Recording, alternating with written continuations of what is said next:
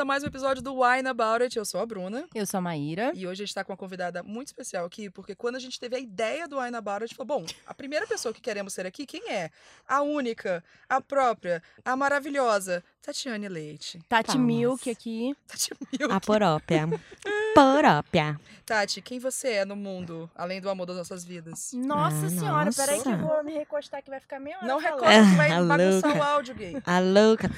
Eu sou. Aí, ó, tá vendo? Tudo bom, anjo?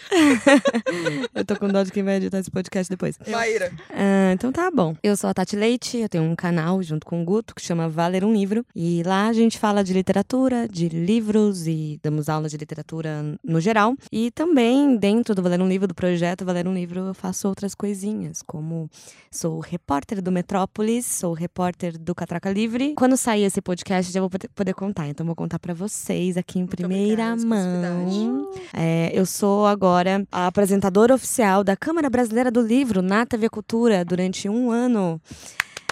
Vou aparecer durante os intervalos comerciais da TV Cultura cinco Amiga! vezes por dia durante 12 meses. Nossa, tu vê sua cara bastante. Tá babou, Exato, tá babou. Então, falando sempre de livros. Basicamente, esta sou eu. Então vocês estão vendo que a gente tava certíssima, né, em trazer a Tati aqui pra fazer esse podcast, porque Não a é gente... pouca merda. Nem um pouquinho de merda. Pouca merda é a gente, ela é outro Até parece. merda. Eu quero só saber o tema, tá? Então o tema é que a gente quer falar sobre como a literatura não é uma coisa elitista, que era uma ideia que foi criada há muito tempo atrás, e como a gente consegue trazer novos leitores por meio da educação, por meio de estudo para vestibular, que é uma coisa que se fala muito no Valer um Livro, bater um papo sobre como essa ideia de que livro é uma coisa de altas classes é a maior besteira da face da Terra. Ou que nem uma grande amiga minha, mentira. Mas Opa, como uma amiga, grande amiga fala. vivo, Ah, é, não existe alta ou baixa literatura, mas existe. Existe o quê? Existe a boa e a ruim. Ô, rapaz. Ô, rapaz. Não, quando eu pensei da gente conversar com a Tati, eu Hum. fiquei pensando nas milhares de coisas que Tati faz. Eu acho que uma das coisas, assim, mais maneiras, assim, significativas do seu trabalho, Tati. Claro, com certeza, o seu trabalho como professora, eu acho incrível. Mas principalmente como você tenta destrinchar essa forma de ensinar, de aprender literatura e de estar em contato com a literatura. E mostrar que muitas vezes o- os livros do vestibular não precisam ser maçantes, difíceis. Às É- vezes eles são. Sim, mas. Mas tem um motivo por trás, e você consegue Não, mas eu tirar acho coisas que legais a, dali. a, pra mim, eu tive uma professora que transformou a literatura, a aula de literatura em uma coisa muito legal. E eu acho que isso é um diferencial imenso. E eu acho que você, indo na internet, você dando aula lá pra um estádio inteiro e falando disso de. Eu literatura. Eu quase chorei vendo esse vídeo. Eu fiquei tão orgulhosa. Parecia que era minha própria filha. Eu chorei também, mas É. foi por outros motivos. Mas antes de começar esse tema, vamos lá. Mas se você for menor de 18 anos, Não beba. e se você for dirigir, Tati? Não beba também, por favor. Mas se for que nem a gente aqui que tá bebendo maior de 18 anos, num ambiente controlado, seguro, bonitinho, beba com moderação. Hoje a gente tá bebendo aqui um Chardonnay Cacilheiro de Diablo, que é um que a gente já tomou em outro Já. episódio aqui. Gostamos muito, ele voltou. Ele Não é voltou. patrocínio, mas espero que Não. seja. Vinho chileno com reserva. Tati, começa pra gente falando como foi seu primeiro contato da literatura. Foi escola? Foi na... A sua família é muito literária, né, É. no caso. Mas como que você teve essa primeira visão que literatura não é uma coisa de elite ou de classe alta? É, é engraçado porque, na verdade, foi um, um misto. A minha família é muito da literatura, né? Toda a minha família. E eu cresci nesse ambiente em que a literatura, ela voava muito, né? Ao Uhum. nosso redor. Só que também existia um certo grau de elitização, até pelo fato de que a Ana, que é a Ana Cristina César, que era minha tia-avó, se suicidou e, enfim, existia toda uma, uma nuvem por trás de Uhum. quem era a Ana. E as coisas da Ana permaneciam intocadas e impossibilitadas. Uhum. Então, é, eu, o meu bisavô deixava muito claro, não toca nas coisas da Ana, né? A- essa máquina de escrever aqui não é pra você brincar. Essa, esse livro aqui não é pra você ler. Você quer começar a ler coisa da Ana? Toma esse. Aí ele me Uhum. deu o Pra Gostar de Ler, que é uma coleção maravilhosa que explica poesias e que tem, enfim, várias, vários poetas. Então, assim, ao mesmo tempo que eu tinha esse, outro, esse um lado de leia o que você quiser ler, existia também um grau de elitização, porque a minha família era elitizada Uhum. dentro das conversas. Então, é, eu acho que esse processo de começar a ler, ele começou como um processo de eu quero entrar nesse mundo, porque eu quero fazer parte dessa conversa. Porque na mesa de jantar era, esse, era essa conversa, era essa discussão. É, você leu a poesia que o Ferreira Goulart publicou no Pasquim? Gente, eu não consegui imaginar aí- essa situação. Então, né, e aí eram sempre esses debates e que sempre tinha vários links com política, com questões sociais e com várias coisas. E eu ficava ali no meio, a ver navios e pensando, eu preciso entrar nisso, eu preciso Uhum. entender. Então, isso facilitou o meu processo de compreensão, não, não de compreensão, né, mas de ir, ir atrás. Uhum. E aí, quando eu comecei a ler, que eu não comecei a ler livros fáceis, entre muitas aspas, eu comecei a ler livros que não eram pra minha idade, porque eu tinha um tio que já tinha quase a mesma idade que eu, hoje eu tenho 26, ele tá com 32, eu acho. Uhum. Desculpa, Rafa, se eu estiver escutando isso, se eu estiver errando loucamente. Mas ele, ele me apresentava, tudo que ele tinha lido e tinha gostado muito, ele me apresentava e me dava, independente da minha idade. E aí, através disso, que eu comecei a adentrar nesse mundo da literatura e comecei a querer explicar para os outros porque maravilhei com aquilo. Então eu lia e aí dentro do meu ambiente familiar eu conseguia manter o suficiente para uma criança, mas quando eu chegava na escola eu não conseguia fazer isso. Então eu acho que foi essa chave que virou. Era uma chave de como que eu vou levar isso que é tão legal para fora Uhum. desse meu ambiente, né? Eu esses dias fiz uma analogia que agora eu vou começar a usar sempre. Eu sou assim, quando eu gosto de uma coisa, eu começo a usar sempre. Quando eu era pequena, eu cresci num sítio, né? Em Serrinha da Lambari. E aí, nesse sítio, tinha uma flor, que é aquela flor que nasce muito facilmente, Maria Sem Vergonha, a gente chama, né? E a maneira de germinação dessa flor, nascendo um, um traquinho, assim, uma folhinha, que tem uma gosma dentro, bem gordinha, e aí você aperta ela no meio e ela estoura. E a sementinha estoura junto. E eu, maravilhada com aquilo, eu amava a- aquela flor, eu amava aquele, ficar estourando aquilo. E eu desenvolvi um olhar, uma técnica para achar. E um dia eu resolvi comprar um potinho de metal e colocar todos que eu achava, porque eu queria levar aquilo para as minhas amigas do colégio em São Paulo, em Guarulhos. Eu fiquei muito decepcionada, porque aquelas coisinhas ficaram um mês dentro da minha necessaire, do meu potinho de metal. Cheguei em Guarulhos, fui mostrar para as minhas amigas e tinha virado água. É mais ou menos essa sensação que eu tenho com a literatura. Eu queria muito levar a literatura, aquela discussão que eu tinha na, nas minhas férias, em todos os meus feriados, que minha mãe não podia ter um final de semana, que pá, vamos pro sítio. Então, essas discussões que a gente tinha em casa, eu queria poder continuar fazendo esse mesmo debate na minha escola, eu queria poder continuar a fazer esse mesmo debate. Então, assim, é essa a minha relação com a literatura. E foi assim, foi a partir daí que eu acho que eu comecei a entender a literatura como algo que era maravilhoso, como ainda acho que é, e eu quero que todo mundo tenha esse prazer que eu sinto, que eu seria muito egoísta se eu não quisesse que todo mundo sentisse esse prazer com a literatura, sabe? Tô pensando aqui, faz muito sentido, tipo, ouvindo essa história, dá pra ver claramente que é isso que a Tati faz, sabe? Uhum. É pegar essa, essa discussão histórica que ela tem de relacionamento com a literatura e principalmente uma literatura puxada pros clássicos e puxada pra uma literatura que a gente. A gente não, né? Mas muita gente fala, ah, é uma literatura que não é acessível. Uhum. Erudita, né? É, e transforma em algo que fica, olha, isso aqui é acessível. Isso aqui é algo que você consegue consumir do mesmo jeito que você consome qualquer outro gênero. Eu queria saber, assim, claro que isso é um processo que começou quando você era criança e veio da sua família e tal, mas em que momento, porque você já era adulta, já era uma prof- uma profissional que já tinha canal e tal, já falava, é, você falou assim, eu quero dar aula, eu quero ensinar, e eu sei fazer isso, eu, cara, eu domino esse assunto e agora eu vou dar aula na internet. Isso foi uma chave pra mim, assim. Eu nunca me imaginei como professora, porque minha mãe era professora de latim. Ela é professora de latim. É. Você sabe ela pra Solane? E a minha mãe era muito boa professora, assim. É, é uma das minhas maiores tristezas da vida que minha mãe parou de dar aula. Mas a minha mãe, ela tinha um projeto que chamava Latininho, que era ensinar latim para as crianças através de uma personagem de HQ. É, que era o Latininho, que era apaixonado pela Clara. Era meio Castelo Ratimbum, sabe? Era meio. Clarinha, você sabe por que, que seu nome é Clara? Sabe o que, que significa Clara? É, do latim, seu nome veio tal coisa. E era uma, uma coisa tão singela e linda. E minha mãe, quando ela explicava as coisas de gramática, não em casa, tá? Porque em casa era vassourada. Mas Era outra abordagem. era outra abordagem. Mas na faculdade, quando ela dava aula, ela dava exemplos, ela explicava de um jeito que, assim, você saía de lá achando que você manjava muito de gramática. Minha mãe era uma professora, assim, espetacular. E eu cresci com essa visão da minha mãe e pensando, eu nunca vou conseguir fazer isso, eu nem quero fazer isso. E durante muito tempo eu fiquei nessa coisa.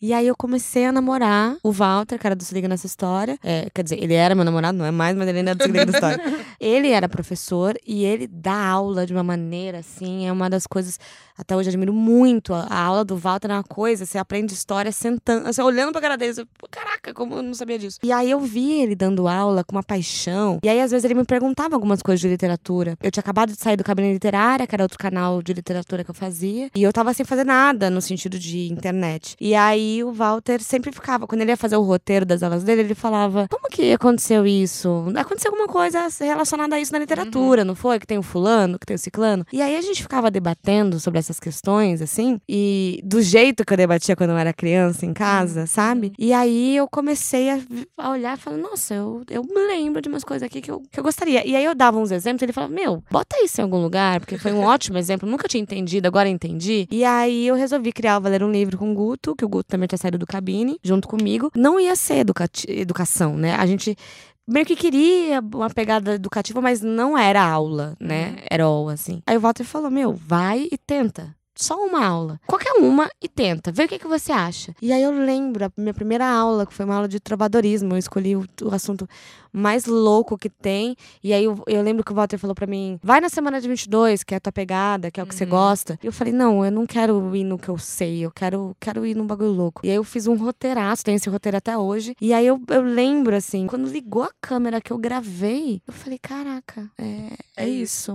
é. Pra mim, de literatura, mas foi por outro caminho. Mas acho que até hoje tem muita gente que consome literatura só travado pra vestibular. E o que tu É. faz é mostrar um jeito completamente novo isso. É, eu acho que, inclusive, é interessante e tem a ver com o tema que vocês escolheram pro, pro episódio de hoje, que é essa história de que não é porque a gente aprende na escola que é uma coisa que a gente só vai usar na escola. Uhum. E que a gente só vai decorar e depois acabar. A gente tem uma, uma questão, né, quando a gente tá na escola, que é pra que, que eu vou usar? Sim. Uhum.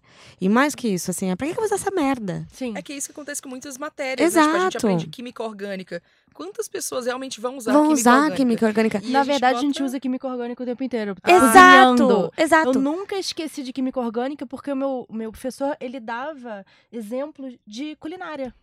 Tá, Ex- mas beleza, mas eu- era esse mas aí, professor. aí, mas... aí é que tá. Porque fazia sentido Porque é essa chave que a gente tem que É. virar, né? A gente tá falando especificamente da literatura, mas a gente tem que virar com tudo. Sim. Então, assim, eu acho lindo quando tem algum professor que consegue olhar pro aluno e falar assim: sabe pra que, que você vai usar? Vem aqui que eu vou te mostrar. Uhum. Eu nunca consigo entrar no elevador sem lembrar do meu professor de física. Que falava: olha, quando você tá no elevador e o elevador vai subir, você sente que dá uma, um solavanco Uhum. assim. Então, nesse momento, a Inércia, sua massa é. continua a mesma, mas o seu peso muda. E quando você desce também, ele diminui. E não é delicioso você "Ah". saber disso? É delicioso. Não, é muito legal, porque isso é uma coisa que você fica na cabeça. Então, eu entro no elevador e eu penso, ah, deu solavanco aqui. Ah, aconteceu Não, esse e eu negócio aqui. realmente passei a usar coisas tipo ferver água, sabe? Eu sei que depois que Uhum. passou do ponto de ebulição, eu posso baixar o fogo, porque, Porque já, já era, de mais já calor. chegou, Não já chegou na calor, temperatura. sabe? É. Então, assim, isso é uma coisa prática e eu nunca esqueci. É isso. Porque o professor fez essa ponte de comunicar a língua que eu entendia. Uhum. Sabe? Eu acho que essa, muitas vezes, a dificuldade. A gente fala assim: pra que, que eu vou usar essa merda?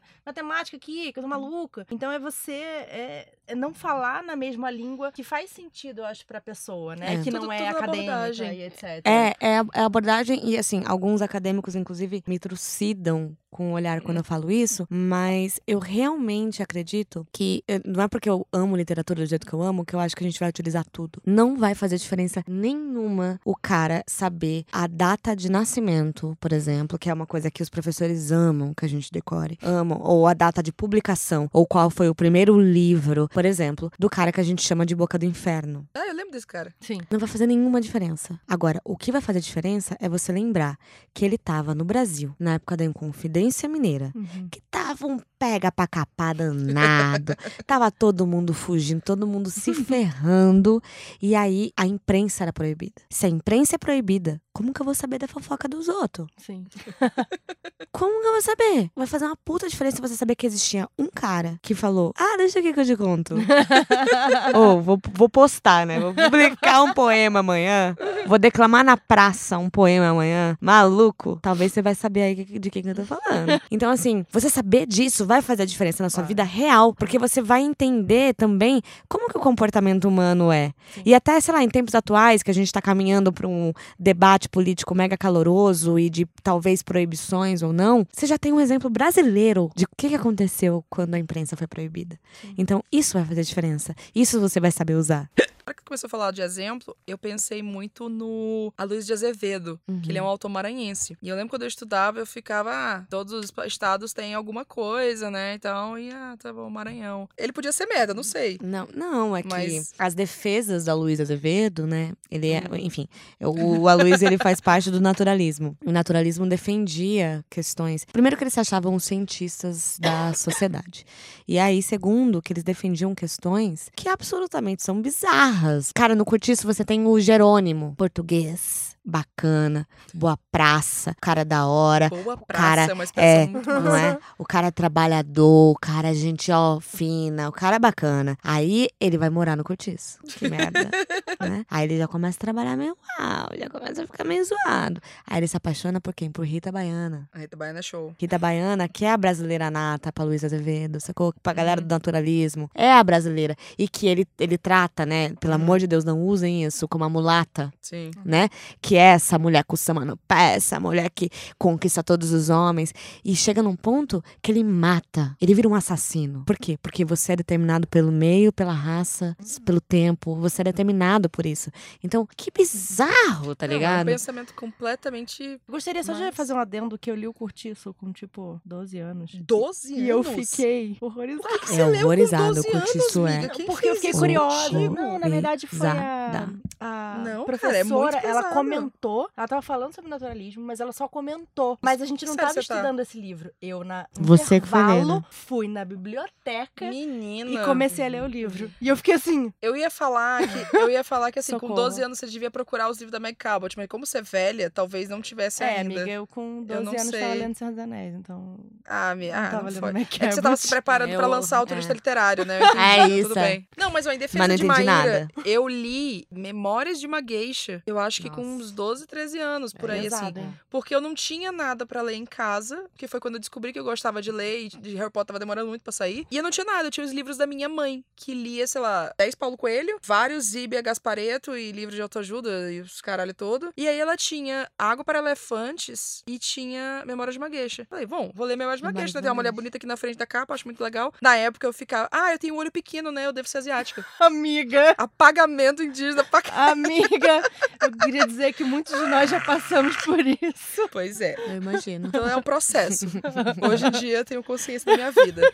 Mas. Ai, que dó. Então eu li Memórias de uma Geisha com essa idade. E também é pesado, não recomendo pra nenhuma criança. Assim, se você tem de- curiosidade, vá.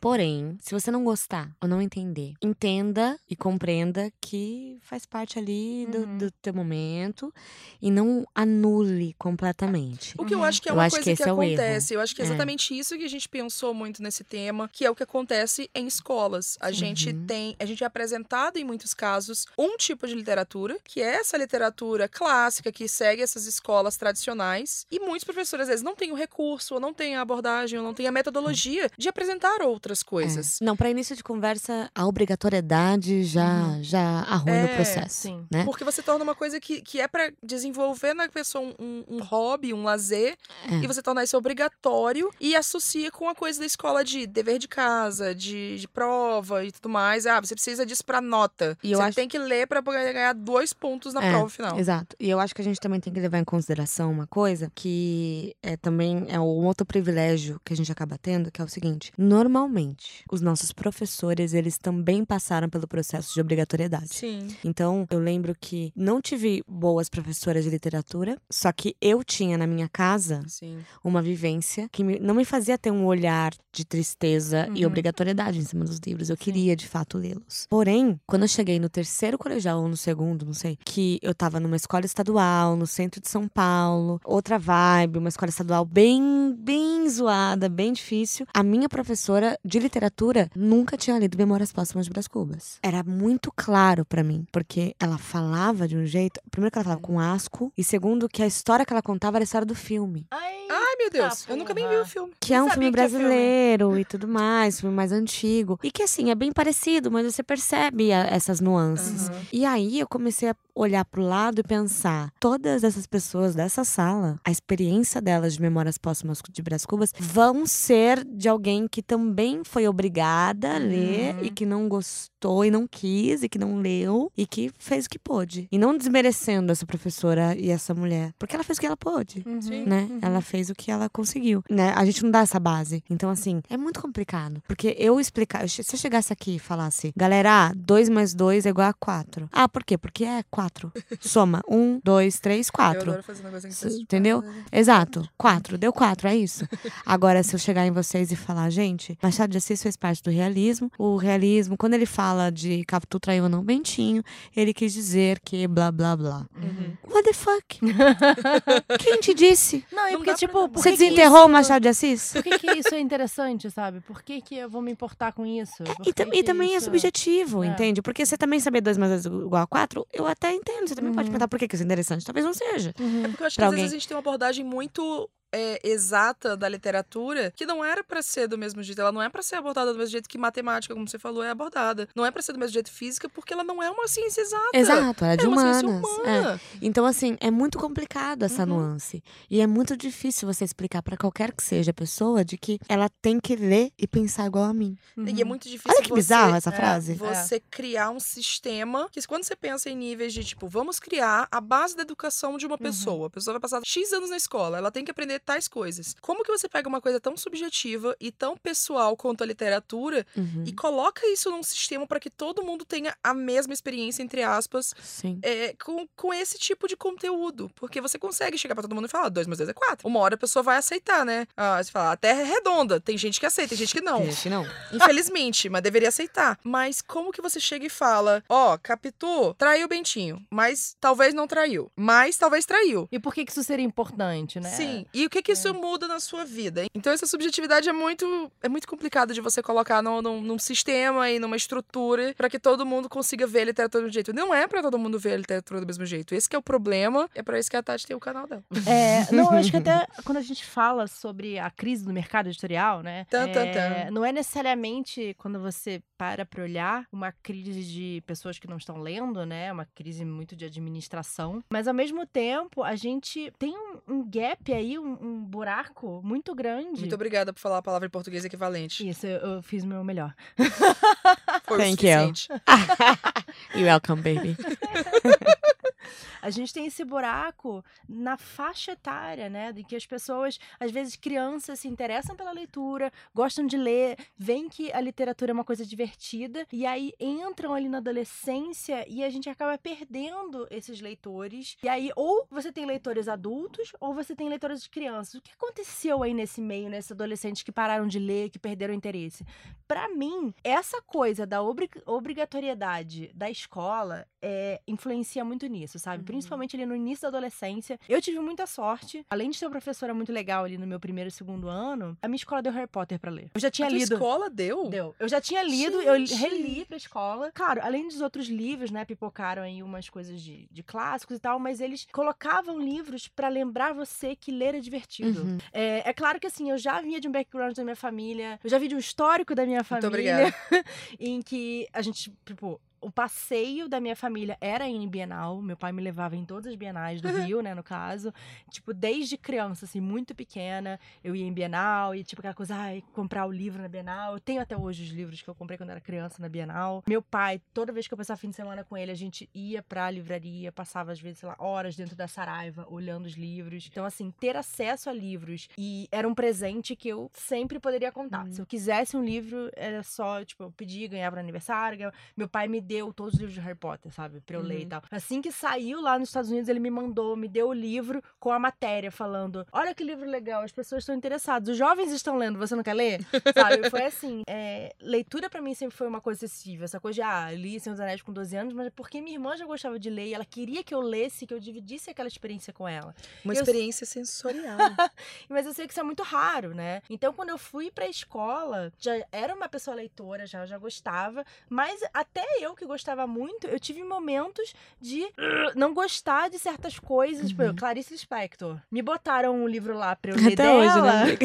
Eu Nunca mais li nada dela. Eu tentei ler um livro dela, nunca consegui, Me Tati. Me, afugentou. me educa. Me afugentou, sabe? Porque eu li o livro, não entendi a caralho do ovo, do ovo que Uhum. era, não era ovo. Sim. E eu, eu, o que que foi? Eu me senti estúpida e eu falei, isso não é pra mim. É o que é do ovo. Ah, eu não sei, era uma cor do Era. ovo. Não, Do eu, eu só entendo o que ela Quer dizer, não que sei se foi do- química da- do laços da- ou não, mas pode ser também o ovo Da mesmo. placenta. Eu só entendo que a Tati A estudou da teoria da placenta. placenta. É, é É. só a única coisa de Clarice que eu, eu sei Eu acho que, que é importante a gente também falar que tá tudo bem não gostar de Clarice Lispector, Sim, né? mas eu acho que o negócio foi tipo, eu senti que aquilo não era pra mim. É. Eu acho que esse é o problema aí que a gente perde as pessoas leitoras, É. sabe? Delas acharem que aquele tipo de literatura ela não é inteligente o suficiente pra entender. É, eu vou recitar aqui a Bíblia. é real. É minha única citação bíblica, que é dê a César o que Meu é de César. É real mesmo que você tá... É real, é Ah, isso aí é da César que é de Bíblia? César, é. Olha, nossa. E a questão toda que eu acho que as pessoas, elas colocam em caixas muito diferentes, né? Elas te dão o Iracema do José de Alencar e aí elas falam, isso aqui é literatura, hein? E aí você fala, tá bom, obrigada. E aí a pessoa fala, não, mas atenção em mim, isso aqui é literatura. Outras Você coisas fala, não são. Beleza, já entendi. Obrigada. Não, sério, isso é muito literatura. Isso aqui, isso tem uma coisa que é literatura. É isso. Se existe literatura no mundo, é isso aqui, a literatura. E aí, você fica esperando. Eu, enquanto lia os clássicos, eu tinha a sensação de que estavam todas as pessoas do mundo, todos os leitores do mundo na minha frente, com uma cara de. O Coringa. Tipo, e aí? E aí? E aí? E aí, o que, que você achou? Você leu? Genial, Ah, né? Genial, Muito bom, né? muito bom. Muito bom. A gente tem que entender que quando a gente vai apresentar a literatura para as pessoas, a gente tem que entender qual que é o processo daquilo. Pra que que aquilo vai servir, entendeu? E também tirar esse peso que a literatura tem. É uma das frases que eu mais faço, tirar o peso que a literatura tem. Então, o que é? Você vai ter que ler Iracema. Infelizmente, eu sinto muito por isso. Você vai ter que ler Iracema. E eu sempre cito Iracema porque não é um livro que eu gosto. Eu não gosto de Iracema. Mas eu não posso te dar Iracema sem lembrar da frase do Dê a César o que é de César. Uhum. Porque eu não posso te dar Iracema e pensar, cara, você vai gostar tanto de Iracema quanto você gosta de Harry Potter. Uhum. Você não vai, cara. Eu sinto muito, você não vai. Diga-se de palavra, talvez você nem goste, saca? Pode ser que você goste também. Você pode estar ouvindo a gente e falar, não, eu gosto. Eu Demorou. eu. É. Gosta aí, é nóis. E, e é isso, entendeu? Mas o que, que você tem que entender com Iracema? O que, que eu, enquanto mãe ou enquanto professora, falaria pra criança? Falaria assim: ó, vou te dar um livro aqui. Esse livro é um clássico da literatura. Mas antes, deixa eu explicar o que, que é clássico. Clássico é uma parada que uma galera muito aleatória.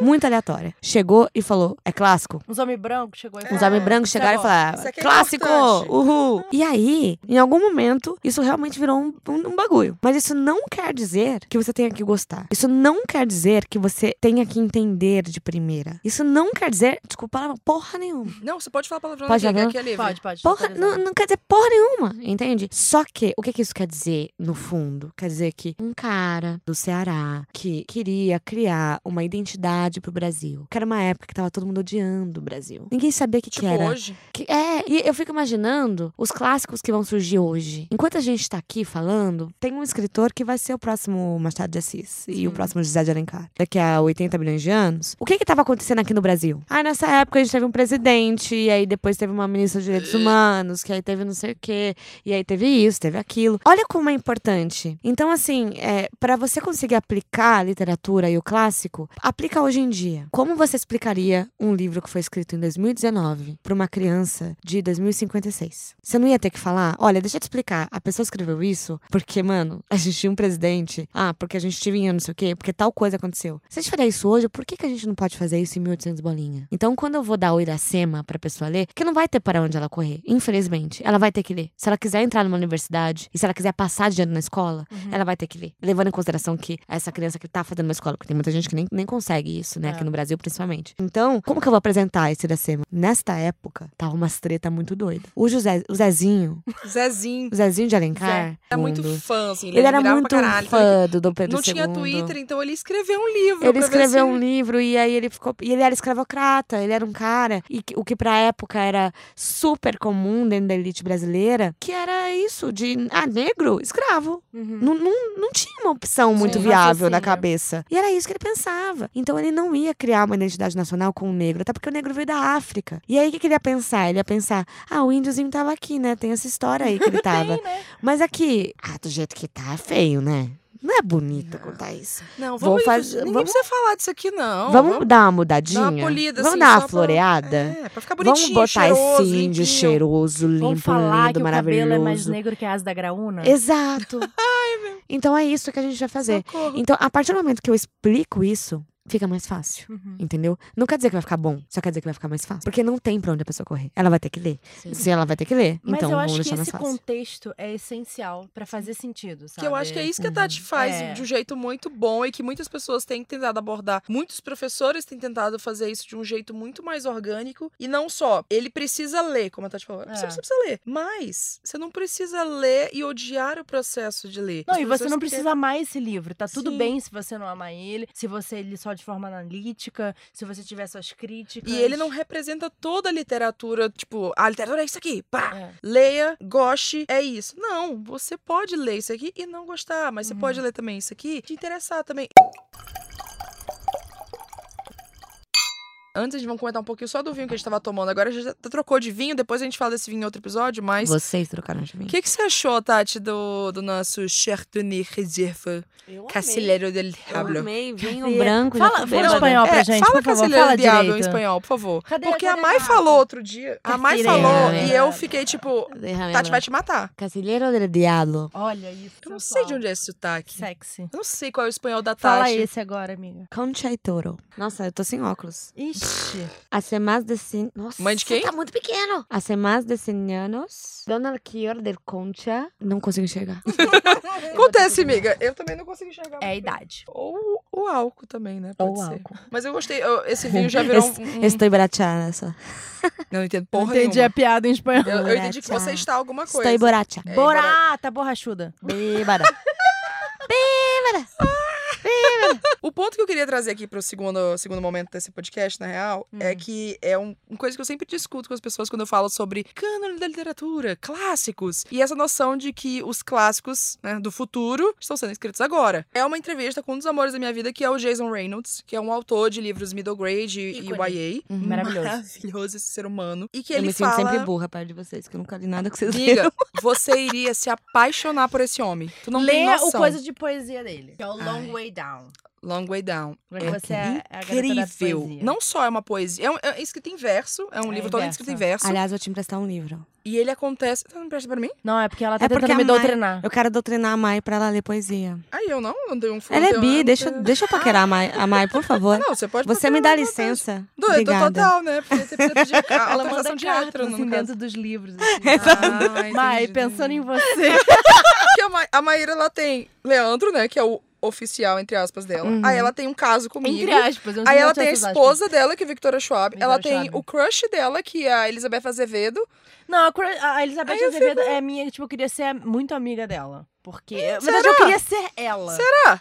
Eu queria ser ela. Mas será? Mas se beijasse na boca ia ser bom, né? Olha, não ia, não, não ia achar ruim. Ruim achar. Ele tem uma entrevista, eu não lembro agora se é com o Trevor Noah, que também é um dos amores da minha vida, ou se é com o Seth. Myers, que ele fala sobre a importância de você mudar o cânone da literatura. Uhum. Então, sempre que ele fala sobre como ele leu, ele não leu um, um romance, uma novel, né, completa, até os 17 anos. Ele não consumia romances, que né, no inglês ele fala novel, porque é o romance de 60 mil palavras, 70 mil palavras que a gente consome, né? Porque ele não se via nessas histórias. Ele não via que as histórias eram pra ele. Num, num recorte racial, num recorte econômico, um recorte social, em vários recortes. E a gente pensa muito na, na literatura clássica que a gente tem no Brasil, nos Estados Unidos mesmo e tudo mais, como literatura, sim, recorte. Porque, querendo ou não, né? Na história, a gente não tem recorte. A gente tem homens brancos, cis, héteros, escrevendo toda a história. E a gente vê no âmbito da, da ciência hoje em dia, a gente tem muitos estudos sobre, na biologia principalmente, a fisiologia humana, como falavam, ah, a mulher é inferior, inferior ao homem biologicamente. Só que existem novas pesquisas, e principalmente puras pesquisadoras mulheres, falando que, gente, não é bem assim. Não é que necessariamente o corpo da mulher é menos do que o homem.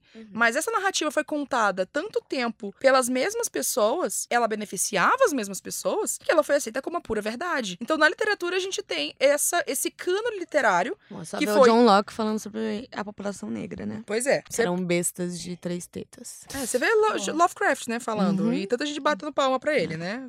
Então, você tem o cânone da literatura que é composto basicamente por homens brancos. Quando não é, tem uma Jane Austen, tem uma, tem uma Charlotte Bronte, Emily Bronte. Também são mulheres brancas, é, cis, héteros, é, até onde a gente sabe. Que ainda escreveram tenho minhas dúvidas. Aquela...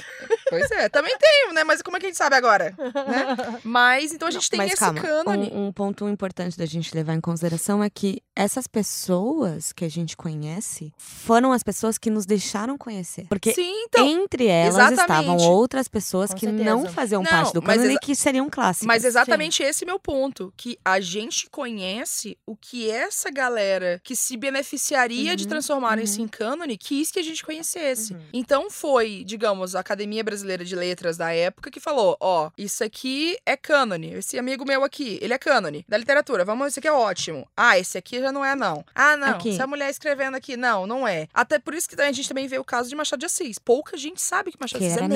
negro. E, e ele só é negro, ele foi na literatura, a gente vê como muito apagamento Mas- dele. Tipo, ah, não, ele é negro, mas ele escreve bem. Mas sabe uma, uma questão interessante disso tudo? É que Uhum. uma das coisas, um dos projetos que eu faço parte é o ABC das Minas do Histeria, né? Que é Uhum. trazer escritoras, a história de, de escritoras, pra galera conhecer, levando em consideração a frase da Chimamanda de que a sua história importa, né? Sim. E aí, uma das histórias foi Cassandra Rios. Sim. Cassandra Rios é a escritora mais proibida da história do Brasil, eu diria Sim. da América Latina também. Só que ela também foi a primeira escritora a vender um milhão de cópias. Uhum. Ela só perdeu o posto de escritora que mais vendeu no Brasil para Paulo Coelho em 1990. E aí você vê, por que que Paulo Coelho, todo mundo sabe, não, Paulo Coelho vendeu um milhão A gente de sabe. cópias. Mas Por quem que sabe que de Cassandra sabe? Exatamente. Fazer o roteiro sobre a Cassandra Rios Uhum. foi uma das coisas mais trabalhosas que eu tive em toda a minha vida. Assim, eu fiquei horas e horas e horas lendo trabalho de conclusão de curso, mestrado, ligando pra Talita Coelho, que tem um grande estudo Sim. em relação a escritoras lésbicas para perguntar, me ajuda. E ela me indicou estudiosos de Cassandra. Então, assim, é uma complicação. E essa mulher vendeu um milhão de cópias nos anos 70. Uhum. Sim. Então, o que o Jason Reynolds levanta na entrevista dele é que esse cânone precisa ser atualizado. Ele precisa ser modificado. E no momento que a gente tá com o avanço da- das lutas sociais e recortes, comunidade LGBTQI, da, do recorte racial, de vários grupos, recorte social e tudo mais, a gente precisa aproveitar esse momento e criar um novo cânone. Não porque tirando mérito, mas a gente precisa repensar por que, que essas obras são cânone e por que, que outras que foram escritas também não foram. Por que, que a gente não conheceu o trabalho do James Baldwin tão bem quanto a gente conheceu o de, sei lá, Ernest Hemingway? Porque o James Baldwin era um homem negro, pobre, na época dos Estados Unidos, que escreveu e as obras dele agora estão tendo um reconhecimento muito grande. E estão chegando, tipo, agora no Brasil. E gay. Por que, que ele não teve o mesmo espaço que o Ernest Hemingway? A gente sabe por quê. Mas e aí? A gente não vai criar esse espaço agora? A gente vai se assegurar que esse espaço vai existir para o futuro? Então eu queria perguntar pra ti, como que tu vê, assim, como uma pessoa que, lógico, completamente consciente e, e- e branca sensata do mundo, é, como que tu vê o Desculpa cânone... aí, galera. e É, no caso, a gente tá estourando a nossa cota de branco desse episódio de novo, né? Porque tem o vinho e a Tati. Mas como que você vê essa, essa mudança dos clássicos? Como que a gente pode trabalhar os novos clássicos que representam a nossa época, que a gente chama de contemporânea, que no futuro vai ter outro nome? O último episódio da, do Histeria foi sobre Chimamanda Adichie. E eu escolhi a dedo para ser o último episódio. Porque a Chimamanda, ela tem uma, uma versão, uma explicação para as coisas que me interessa muito. Eu tô morrendo de medo de rolar a língua porque eu tô bêbada. É, Mas, miga, isso é, é o cerne do nosso Do podcast. Wine About It. Você precisa ok, enrolar a língua. tá A única coisa que tá faltando na lista é chorar. Olha, você, final. você não me provoque. É, não, é porque assim, a Chimamanda, ela fala algumas coisas muito interessantes sobre como que a gente usa e lida com a literatura. E aí ela fala, né, por exemplo, sobre a questão de que a gente tem que tratar a literatura como religião. Porque é só tratando a literatura como religião que a gente vai ter noção da natureza do homem. E quando eu digo homem, não é quer dizer do homem, quer dizer homem com H maiúsculo, de Humanidade. Humanidade. a humanidade, de como a gente vai compreender esses outros universos e ter uma maior dose de empatia para não ter o perigo da história única. História única. Né? Exatamente o que eu ia Uhum. falar. Que é o que a Chimamanda sempre traz, que é Uhum. essa história de que ela, uma mulher negra da Nigéria, chega na universidade em Harvard, na, nos Estados Unidos, e a mulher fala: Nossa, que inglês bom que você tem. E ela fala: Anjo, Nigéria, língua oficial, inglês. Me fala, me Uma mostra música tribal. tribal. Mariah Carey. Sabe? Tipo isso. E aí, esse perigo de você superficializar as histórias. Claro que clássico, ele é no- nos é ditado por pessoas que já estão no poder. Eu sempre falei sobre a história dos vencedores. Tem um vídeo meu com o Walter, inclusive, falando sobre como as histórias foram contadas apenas pelos vencedores. E aí eu sempre falei, ah, a história é sempre do vencedor. E aí a Amara Moira, mulher transexual, doutora em literatura, fudida de boa, me falou, não, não é dos vencedores, é contada pelos vencedores. Uhum. E é isso, né? História contada pelos vencedores. Logo, a gente tem histórias únicas em diversos lugares. E a gente, os clássicos, eles são essas histórias únicas, né? Eles são essas histórias que nos foram permitidas. Uhum. Porque as pessoas, a Safo não nos foi permitida. Uhum. Sabe? A Cassandra Rios não nos foi permitida. Carolina Maria de Jesus não nos foi permitida. Porque quem conta essa história numa- de uma maneira bruta lá em cima, para que chegue no, chega no geral, infelizmente, né? Foi a galera que tá sempre no poder. Sim. Então, a gente debater entre a gente tá fácil, a gente tá na nossa bolha. Eu acho que a questão do clássico se, se baseia muito nisso. Como que a gente faz com que outras pessoas se tornem clássico sem ser o mais do mesmo? O que, que a gente faz pra isso acontecer? A gente sair daqui. Não é só chegar aqui. É mandar pro Bolsominion, sabe? É mandar pra, pra alguém da nossa família que absolutamente não compreende, não fala a mesma língua que a gente. É a gente falar com essas pessoas que não falam igual. Furar a bolha é, é, é muito complicado, dói Sim, muito. sim. Mas é só assim que eu sinceramente acho, e aí eu concordo com a Chimamanda, que é, ao invés da gente educar as nossas garotas, as nossas filhas, A a serem feministas, vamos educar os meninos a Uhum. serem feministas. Vamos educar os meninos a. Quer que, a- que eles aprendam sobre casamento? Quer que as meninas saibam que casamento é uma coisa legal? Demorou. Vamos ensinar pros meninos também? Uhum. Então, assim, a gente tem que sair. É lindo eu debater com vocês, é lindo estar nesse Uhum. podcast. Mas a gente tá falando com a nossa galera. É, é Né? rezar para nossa É própria... rezar pra nossa própria missa, né? Pra Sim. nossa própria, nosso próprio É, quem tá ouvindo isso aqui já sabe. Já sabe. já sabe a não nossa precisa posição. mais. É, É, o é. negócio é como que essas pessoas levam isso pra outra, para outro lado. Exatamente. Levam é. isso para pro Prêmio Jabuti, pra Academia Brasileira de Letras, Exato. pra É. TV Cultura, Isso. pra, pra. Tudo que eu falo, a Tati tá participando, né? Mas tudo bem. Amei. A Tati Nem tá tô te pagando. Pra, Mas é pra Folha de São essa- Paulo, pra Catraca Livre. Catraca Livre também tá Opa, pior que eu também É. tô. Então, assim, como que você leva pro mainstream? Como que você leva pra fora do mercado editorial e alcança essas pessoas que não veem literatura do jeito que a gente vê, que não têm a mesma experiência com a literatura da gente? Você viu que saiu aquele livro e ele foi impresso com aquele papel e Uhum. foi aquele diagramador e aquele É, Eles tradutor. não têm a mesma relação. Não tem a mesma. É. Como que você pega essas pessoas? Porque Uhum. essas pessoas são a grande massa. Como a gente pega, o que a Mai falou, como a gente pega esses adolescentes que foram obrigados Uhum. e que aí chegaram num ponto que falaram, não, não vou mais. É. Chega, pra Esse mim chega. porre do caramba. É, entendeu? Então, assim, aí é que tá. É, cada um faz o que quiser, mas o cerne, né? O motivo principal do Valer um Livro, o objetivo do Valer um Livro, é justamente chegar nessa galera e falar: se odeia literatura, demorou. Chega aí. Pode odiar aí. Odeia mesmo. Vem aqui me xingar. Mas chega aqui. Uhum. Um segundinho. Me dá um minuto da sua atenção. Um minuto. Me- vem, me- você vai me xingar. Demorou. Porque por mais que, eles, que essa galera chegue lá, e talvez ela nem tenha visto meu vídeo. Ela só foi lá e ela comentou, e comentou assim: Aê, morra, vagabunda. Mas de alguma maneira, Uhum. de alguma maneira, vou estar aqui, ó, com a sementinha aqui atrás. Uhum. É claro que ninguém é obrigado a ser Teresa de Calcutá e sair por aí Nem militando. todo mundo tem saúde mental na pra família, isso. nem eu todo já mundo tem saúde falar aqui, amiga, não mental, leia seus sabe? comentários, porque eu tenho, eu, como sua amiga, eu tenho muito, muito zelo pela sua saúde mental. Então, por favor, Que não leia. né, Porque eu acho que também existe a diferença de você. Tem pessoas. Isso eu comentei muito, a questão de época de eleição e tudo mais. Você tem pessoas que você vai conseguir dialogar. Então, existe uma diferença, amiga, de você ver os comentários do Catraca Livre de portais muito grandes, é, de você pegar as pessoas que. Do mesmo jeito que a gente não vai mudar a nossa opinião sobre certos assuntos, porque a gente tem aqueles valores. Tem gente que não vai mudar. Uhum. O negócio é pegar a galera que tá no meio. Então é aquela galera que, tá- que votou no Ciro, que tava indecisa do que decida fazer. É essa galera que a gente tem que pegar. E muitas vezes a galera do comentário não é essa galera. Mas eu zelo muito pela sua saúde mental. Então, pelo amor de Deus, não gasta a sua vida nessa, nessa sessão de comentário, tá bom? Não é, eu sei que não, mas eu me sinto Responsável. Ao, me- não, ao mesmo tempo que eu entendo que vai me fazer mal psicologicamente, eu fico felizinha que eu falo. Eu entrei na tua cabeça. É, deixa eu só te falar um negocinho. É, lembra disso aí, leva pro seu psicólogo.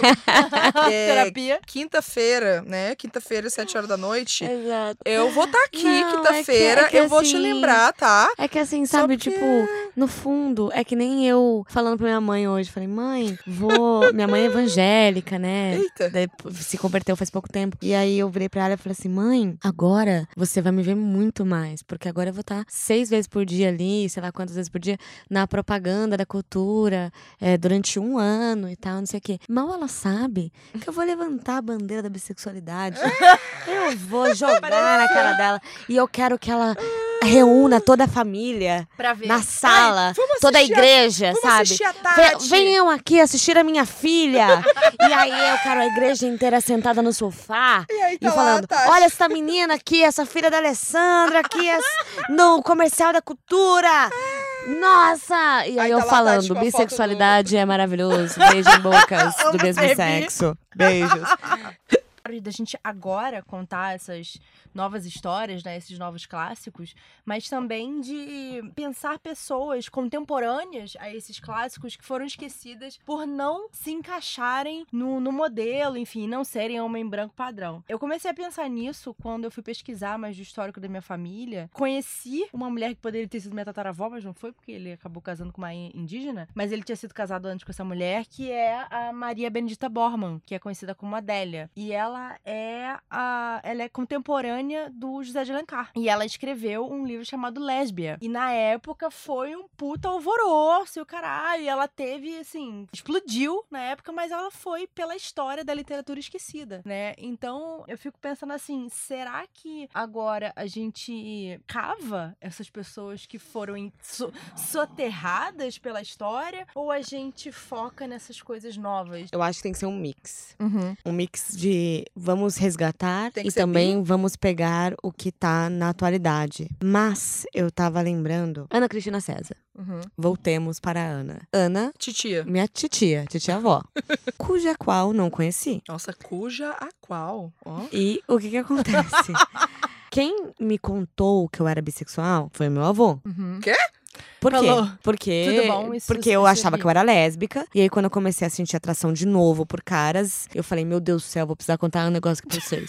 tipo, eu E já aí, me assumi, já me assumi. caralho! e aí, meu avô falou, bissexual é o nome, anjo. Deixa eu te explicar. Ah, tá. É. entendi. E ah, tá. Agora viemos, entendeu? Foi tenso, foi tenso. Meu, meu, meu, meu, tio avô me falou que, era, que eu era Meu bissexual. Eu falei, falou. quê? E viemos de uma família que, né, minha avó, Gabriela Leite, dona da Despu, putaria pra cacete, no sentido de verdade da palavra, né? Uhum. Porque eram putas, no caso, que passavam Natal, Ano Novo, aniversário comigo e dormiam peladas no meu redor, e assim vai. Amiga, depois a gente tem que fazer um podcast só sobre isso. Temos. Eu queria Tem muito fazer um histórias. infância. Eu queria fazer um, um infância foi- podcast biográfico da Tati.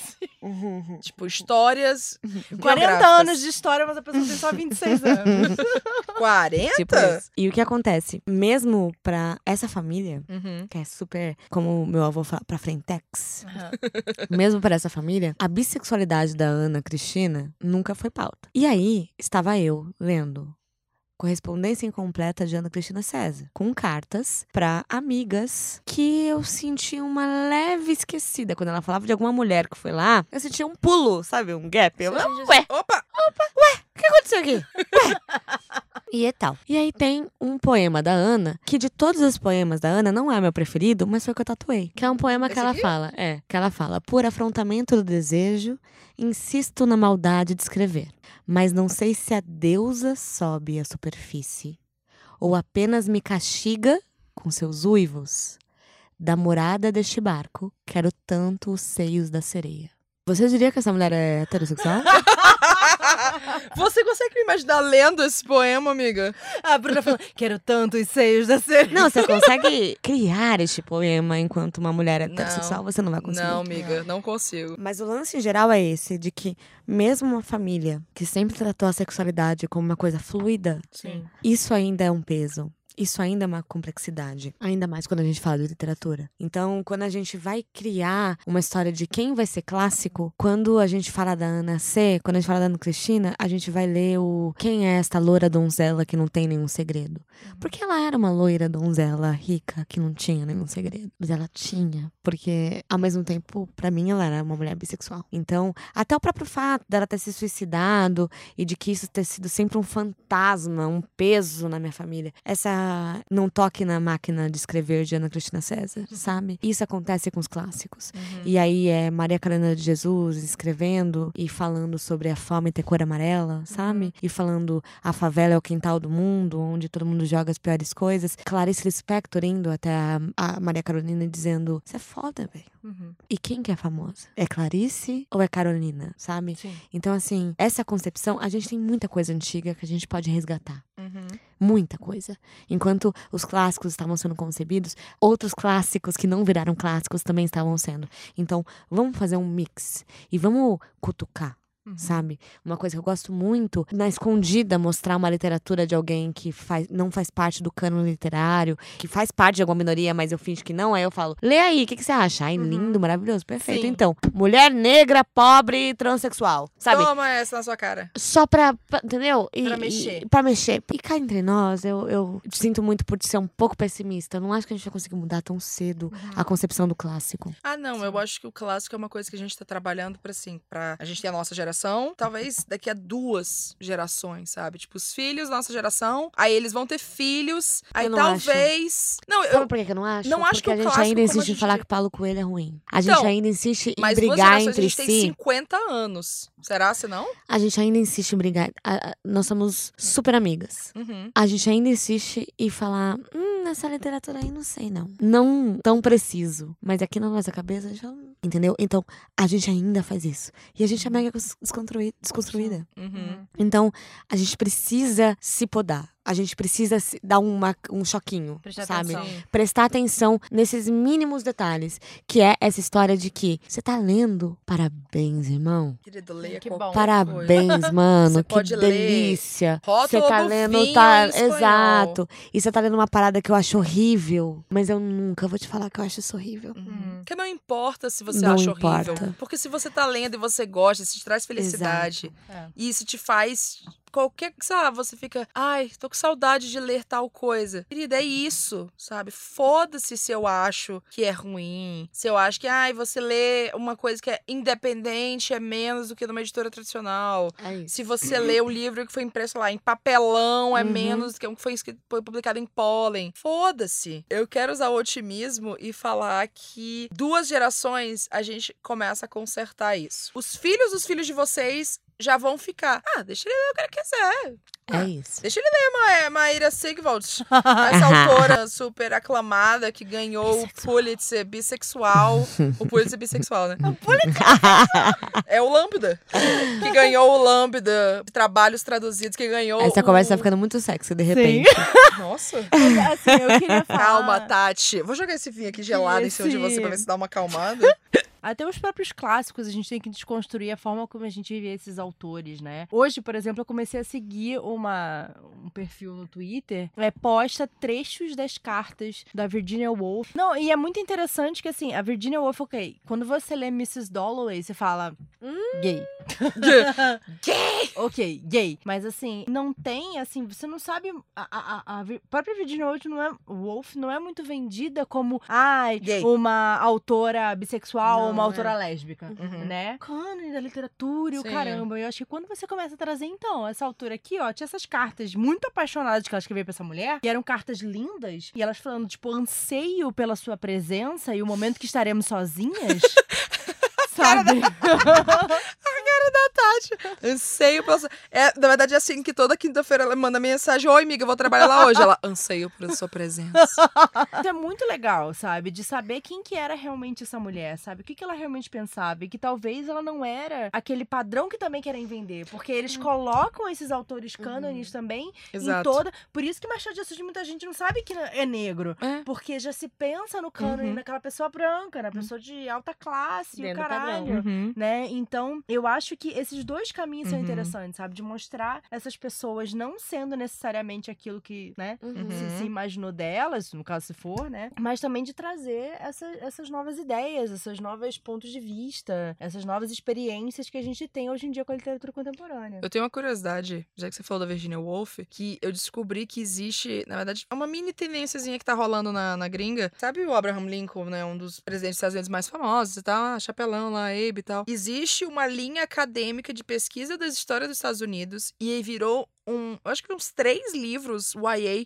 sendo escritos relacionados a essa área de estudo, que o Abraham Lincoln era bissexual também. É, eu vi Ou também que ele era gay, das, né? das No caso- cartas que ele escrevia pra um amigo que eram bem assim, não era só as, é, não era só as cartas, saberemos. mas tipo, ele tinha muito costume de os homens dormirem na mesma cama naquela época, que ah, não, vamos economizar cama, né? Vai lavar, vai lavar roupa de cama, né? Lavar roupa de cama é foda e tal. Vamos dormir na mesma cama. Todo mundo heteronormativo vendo tipo, ah, não, dormir na mesma cama porque né, para economizar sabão. Ah, mas será se era mesmo? É isso, jamais saberemos. É, jamais saberemos. Então, amiga, pra fechar, se você tivesse que escolher livros contemporâneos, coisas mais atuais, assim, pra serem lidos no futuro, como novos clássicos, quais seriam as escolhas tuas? Assim, sem pressão. Mas... Fácil. Ah, Fácil. eita, Fácil. Vou chutar, Chimamanda. Não. Não. Não? Pode ser Ah, também. tudo bem, pode ser. Chimamanda, Aqui, se- eu só queria falar que a gente acabou de escutar a nossa própria voz. Eu fiquei muito chateada, porque Hum. no meu fone minha voz tá maravilhosa. Eu fui escutar ali quando ele mostrou, o Raul mostrou, tava horrenda. Pra mas mim, sua voz bom. continua maravilhosa, amiga. Obrigada. É, você é amiga. maravilhosa por inteira, né? Eu não sei o que. Ai, muito Ai, obrigada. Bruna, para com essa porra de clickbait, caralho. Meu Deus, eu não posso elogiar minhas Ou